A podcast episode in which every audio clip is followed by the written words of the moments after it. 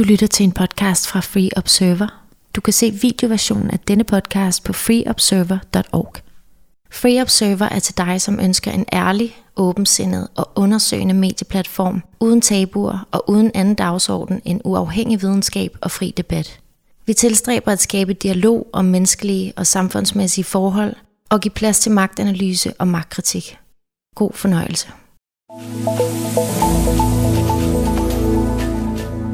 Tænketanken Justitia har kuglegravet coronakrisen i detaljer. Vi har derfor inviteret Jonas Christoffersen, advokat, doktor jur og fra 2009 og frem til marts i år, direktør for Institut for Menneskerettigheder i studiet. Velkommen, Jonas Christoffersen. Tak skal du have. Hvorfor er det vigtigt at komme tilbage til normalen?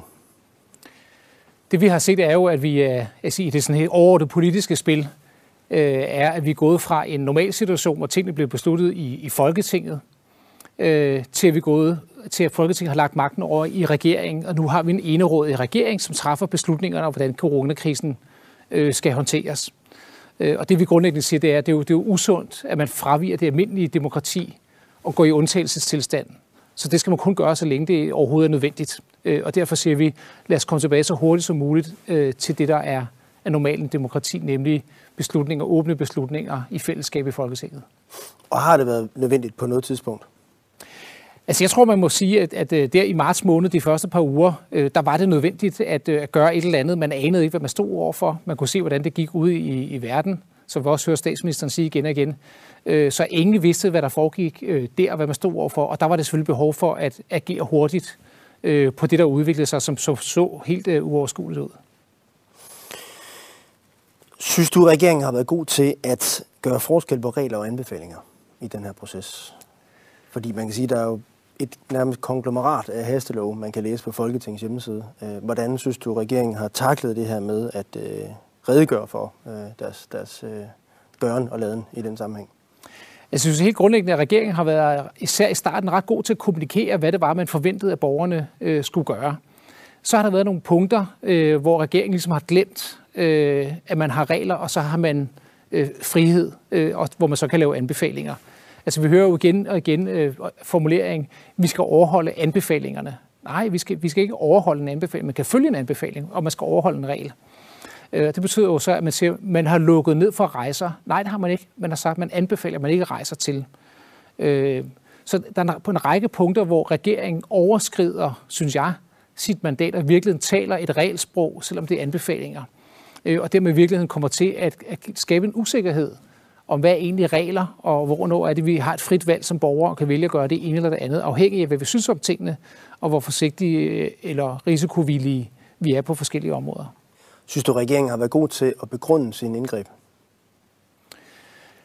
Jeg synes på mange punkter, at, at, at det er gået ret godt med at forklare, hvor, hvorfor vi skulle, skulle lukke ned, og hvorfor vi skal holde afstand og ting og sager. Men når man kigger ned i enkelte elementer, så må man spørge, hvad er egentlig begrundelsen for det? Altså her, øh, helt for nylig, fik man jo øh, nu en ny regel om, at butikker, eller værtshuse og altså restauranter skal lukke klokken, klokken 10, øh, og vi skal bære mundbind. Og når jeg går rundt i gadebilledet, så der, hvor jeg er tættest på folk, det er altså ikke på restauranterne, det er ned i supermarkedet. Så jeg står tættere på folk, når jeg står i køledisken og skal have mælk ud, eller hvad jeg har. Øh, og når jeg står i køen, der er jeg tættere på folk, end jeg er på restauranterne. Så jeg spørger mig selv, Hvorfor skal restauranterne lide, for at vi skal begrænse smitten? Øh, er der belæg for, at det er der, folk bliver smittet, er på almindelige restaurationsbesøg? Og jeg er med på, at store fester og natteliv og alt muligt vildt, at der kan være smitte. Men lige præcis mundbind på restauranter, hvilken effekt har det egentlig, når man ser på, hvad det koster for restauratørerne, at du nu igen skal lukke ned til kl. 10, og folk ikke gider at sidde på restauranter med, med mundbind på. Så der synes jeg, man har været for dårlig til at begrunde, hvorfor. Altså jeg synes, det er generelt er en, et, et, et kæmpe problem, øh, at vi, vi ved, at der har været fagligt belæg for noget, og så ovenpå det har man lagt politiske beslutninger. Det, det gik noget tid der i, i marts måned, før vi fandt ud af, hvor meget regeringen egentlig havde lagt ovenpå. Men at det fortsætter, synes jeg er et problem, at vi ved faktisk ikke, hvorfor træffer regeringsbeslutninger. Derfor, derfor er det også svært at i virkeligheden vide som borger, skal man være enig eller, eller uenig. Øh, hvis regeringen anbefaler et eller andet, så ved vi faktisk ikke nogen gange, hvor, hvorfor de anbefaler det. Øh, og derfor bliver man i tvivl om, hvad man skal gøre som borger. Og nogen reagerer så med at sige, så skal vi altid gøre, hvad regeringen siger, og nogen bliver skeptiske. Men, men helt grundlæggende demokrati må det være sådan, at vi som borgere ved, hvorfor gør regeringen noget? Og så kan man være enig eller, eller uenig. Hvis det så er love, der er vedtaget, så skal man jo følge dem, selvom man er uenig. Men det er jo rigtig svært at vide, hvordan man skal, egentlig skal, hvad skal man synes om regeringens gør og laden, når den ikke begrunder det, og ikke begrunder, hvorfor, hvad, hvad bygger den det så på, hvor meget har den lagt på af politiske årsager. Eller man kan også sige det på en anden måde. Hvor, hvor meget må det koste rent politisk at ønske at være mere forsigtig, end der egentlig er fagligt belæg for? Fordi det har jo enorme omkostninger, både økonomiske, men også sundhedspolitiske omkostninger, at lave alle de her restriktioner. Det koster jo på folks liv. Dem, der så overlever, vil det jo stadigvæk koste meget på, på folks sundhed, at man har alle de her øh, restriktioner. Så det er jo ikke gratis at bare at, at, at bekæmpe corona. Man har netop talt meget om proportionalitetsprincippet. Synes du, man har øh, respekteret det i, i den situation, som vi er gennemgået de sidste seks måneder? Har der været proportionalitet? På, ja, på mange punkter har der været, og på mange punkter har der ikke været. Øh, og det, det, der er svært, er jo i virkeligheden, så skal man se på, hvor, hvilke perioder taler vi om. Og for mig at se, var der en periode i, i marts, hvor det var helt nyt, og man ikke vidste særlig meget. Fra slutningen af marts, der ved man ret meget om det, nemlig blandt andet ved man, at vi kommer aldrig i nærheden af sundhedsvæsenets kapacitetsgrænse. Så var på 1000, 1000 respiratorer, eller 1200 på et tidspunkt. Det er lidt, ikke? Øh, vi ved, vi kommer aldrig derop, men alligevel fastholder med den her kriseretorik. Så meget af det efter marts måned har jo været politiske mavefornemmelser og ønsker om at opnå nogle mål, som langt hen ad vejen var, var uklare. Og så skal man jo virkelig ned, for at det bliver helt nørdet, på hver enkelt beslutning og, og sige, jamen var den så egentlig velbegrundet eller ej. Men, men min oplevelse har været, at man i starten havde en situation, i de første to-tre uger af marts, så begynder man at tale om at lukke op, fordi man ved, at smitten går aldrig, det går aldrig resat. Øh, og derefter så er det et helt andet billede, vi har. Øh, og alligevel så bruger man jo den samme retorik om at, at krise og katastrofe, og øh, magten bliver fastholdt i regeringer. Det synes jeg grundlæggende er problematisk, at man på den måde taler, taler problemet op, i stedet for at, at holde et mere nøgtomt blik på, hvad, hvad er det egentlig, vi gerne skal nå, og hvordan, hvordan gør vi det bedst muligt. Har regeringen været god til at forklare formålet med, med sin sundhedspolitik? Jeg synes, at regeringen var, var god i starten til at sige, at vi skal undgå den røde kurve, vi skal åbne kapacitetsloftet, vi skal undgå, at sundhedsvæsenet brænder sammen. Så kom der en periode, hvor man øh, var meget ulden på, hvad var egentlig målet, og det var fordi, man skiftede mål. Så i slutningen af marts og ind i april, der skifter man til, det handler ikke længere om, at vi ikke skal nå øh, målet, altså loftet. Nu handler det om, at vi skal have smitten ned. Og der går noget tid, før man siger det. Og det kan vi jo så se her igen i efteråret. Der handler det jo ikke længere om at undgå en katastrofe. Det handler om, at vi, skal have, vi har nul-tolerance nærmest for covid-19-smitte og indlagte og dødsfald. Og så har vi allerede nu et ret hård politik for at holde smitten langt, langt nede. Og smitten er, er jo langt nede. Øhm, og der var ikke noget, der, som jeg kan se, der tyder på, at de nogensinde vil gå græsat. Men den målsætning, den politiske diskussion hvor meget smitte vil vi egentlig have, og hvad må det koste, den har været fraværende, fordi man bare har sagt, at vi skal jo ikke have nogen smitte, som om det var naturgivet. Ja. Kan du beskrive hovedkonklusionerne i, i jeres rapport, øh, den her Justitia øh, udarbejdet rapport? Hvad er, hvad er hovedkonklusionerne i den? Altså hovedkonklusionerne i vores rapport er, at man øh, på et punkt, eller et af punkterne er, at vi kigger på hastelovgivning, og der siger vi, at vi synes, man har brugt hastelovgivning for meget. Altså der er en masse ting, man ikke behøver hastelovgive om, og når man var gang i en hastelovgivningsproces, så kunne man godt have været mere åben fra regeringens side om, hvad var det egentlig, øh, der kom ind af høringssvar osv. Blandt andet fandt man jo ret tidligt ud af, der gik fem dage, før man fandt ud af, at Søren Brostrøm havde været imod, øh, at man lavede en ny epidemilov.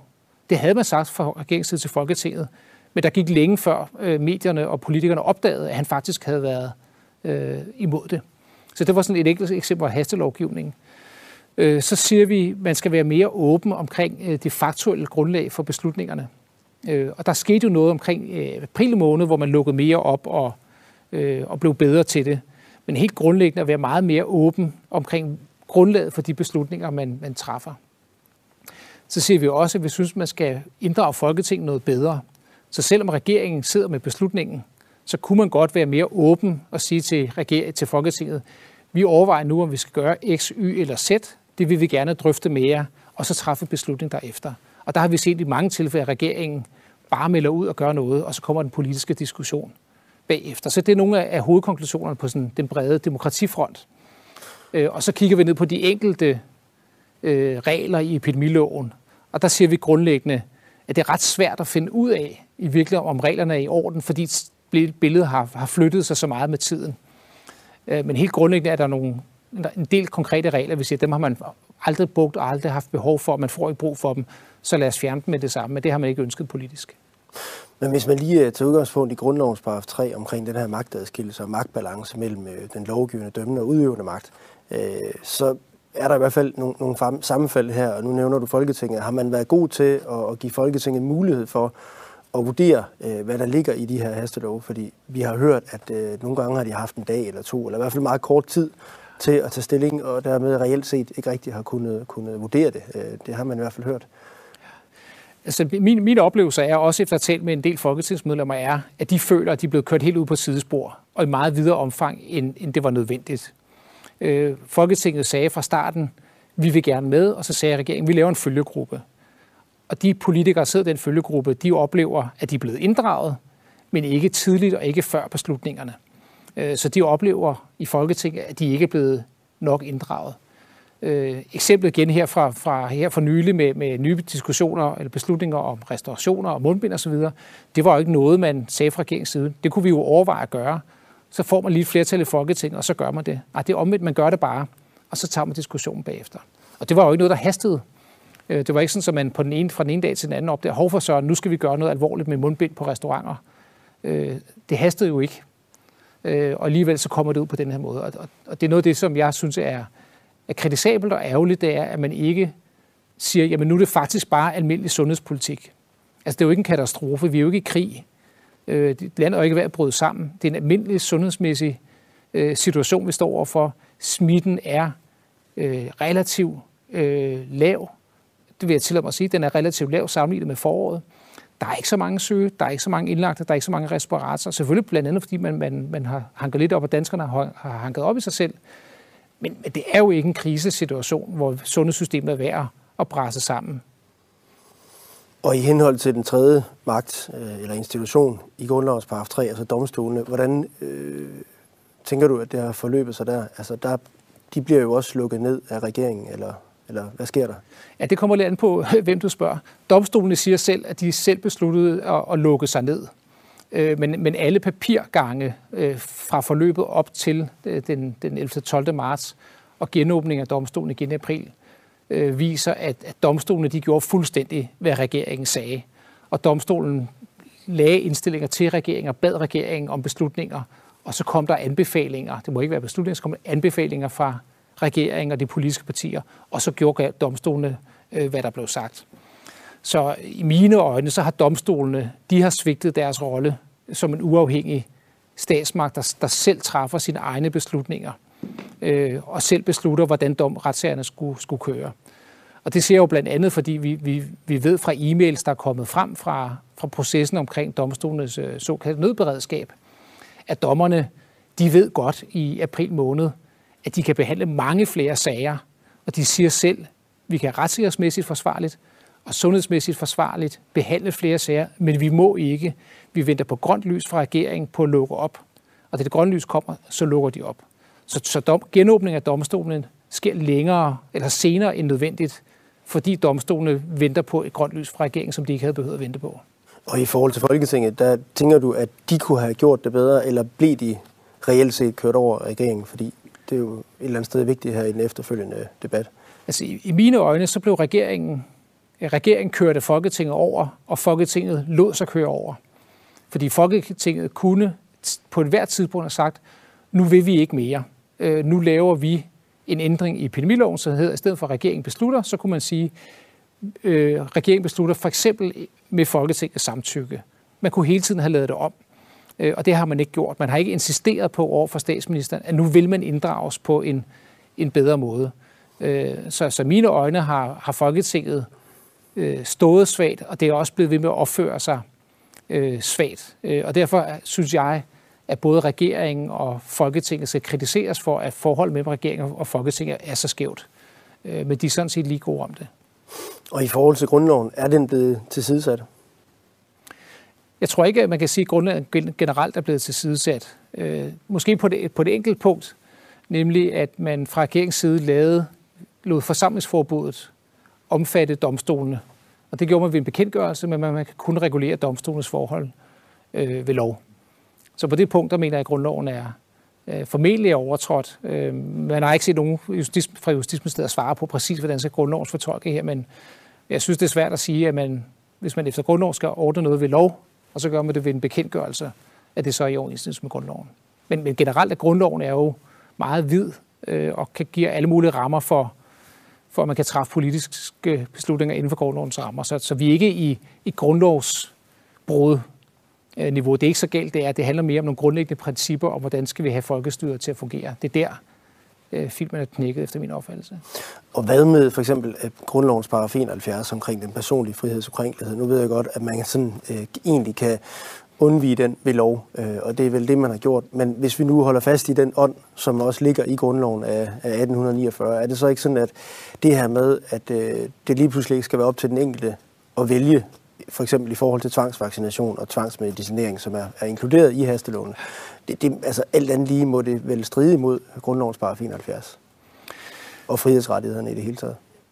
Ja, altså man kan, man kan jo sige, at, at øh, det her med, om noget strider mod en ånd i noget, det er sådan lidt svært for en jurist øh, at arbejde med.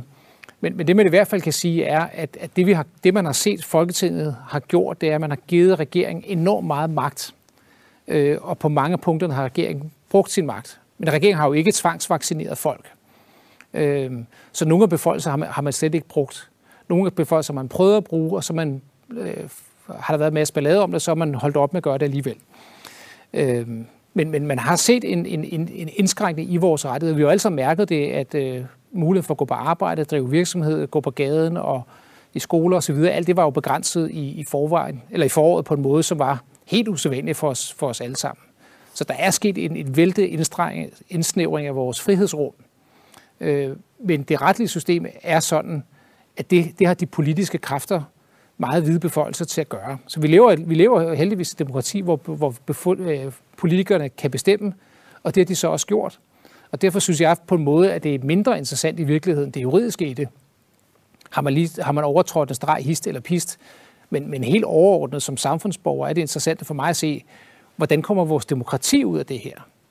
Hvordan kommer vi tilbage til en situation, hvor, hvor regeringen ikke føler sig som en enevældig regering, der bare træffer beslutninger, og det ikke bliver et mindset, der kører hos dem, men at de ved og bliver ved med at opføre sig som, at det er noget helt usædvanligt. De anerkender, at det er helt usædvanligt, og de prøver at begrænse det, denne usædvanlige situation, øh, mest muligt, og Folketinget kommer tilbage på banen. Det, det er det, jeg synes, der er. Og Mette Frederiksen siger jo, at vi ikke kommer tilbage til normalen. Hun siger, at vi aldrig kommer tilbage til normalen. Det var hun meget tydelig på helt tilbage i marts. Hvordan hun kunne vide det i marts, det, det, det ved jeg ikke. Øh, men der er jo ikke noget, der tyder på, at, at hun har tænkt sig at begrænse sin egen magt øh, i denne her situation. Eller at hun har tænkt sig at tage initiativ til, at hendes regering inddrager Folketinget på en bedre måde. Øh, desværre. Øh, og derfor synes jeg også, det handler om, at Folketinget må sige til statsministeren, du har fået en magt i en særlig situation, og så skal du kun bruge den, når det er nødvendigt i den særlige situation. Og nu må vi have magten tilbage. Men det er jo Folketinget, der skal tage magten fra regeringen, for det er Folketinget, der har givet magten til regeringen. Hvad, hvad kunne øh, være det vigtigste skridt i retning af at komme tilbage til normalen? Hvad, hvad, hvad har folk af, af muligheder? Øh, der er lang tid til næste valg. Altså befolkningen kan jo, kan jo kun engagere sig i debatten og forholde sig til, om man er enig eller uenig i den måde, tingene, tingene kører på.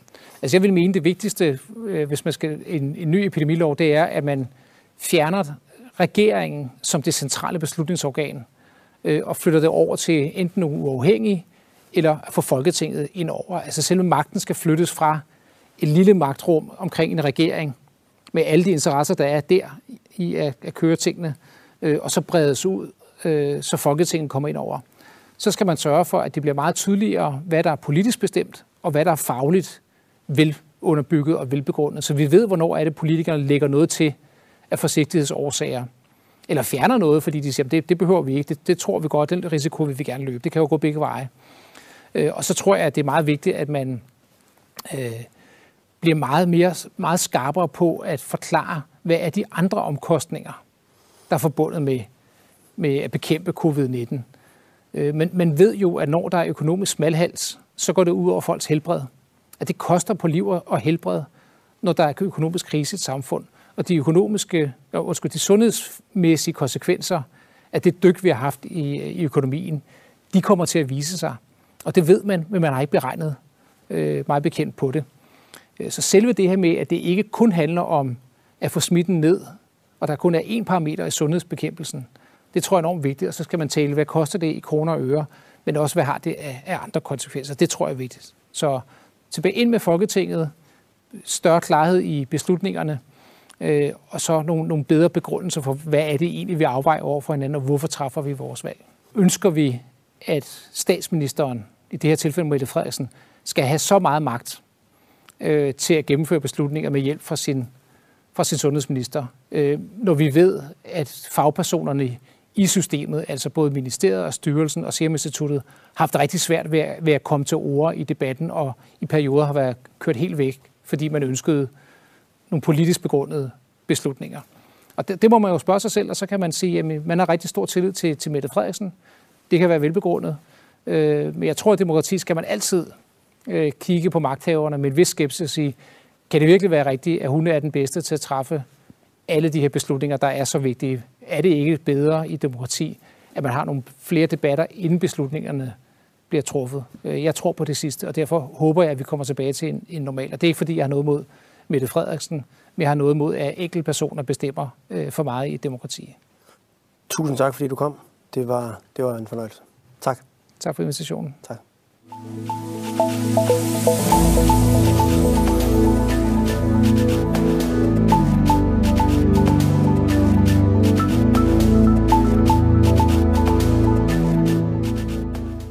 Du har lyttet til en podcast fra Free Observer. Hvis du ønsker mere viden om Free Observer eller ønsker at foretage en donation, kan du gå til vores hjemmeside freeobserver.org eller følge os på Facebook under Free Observer.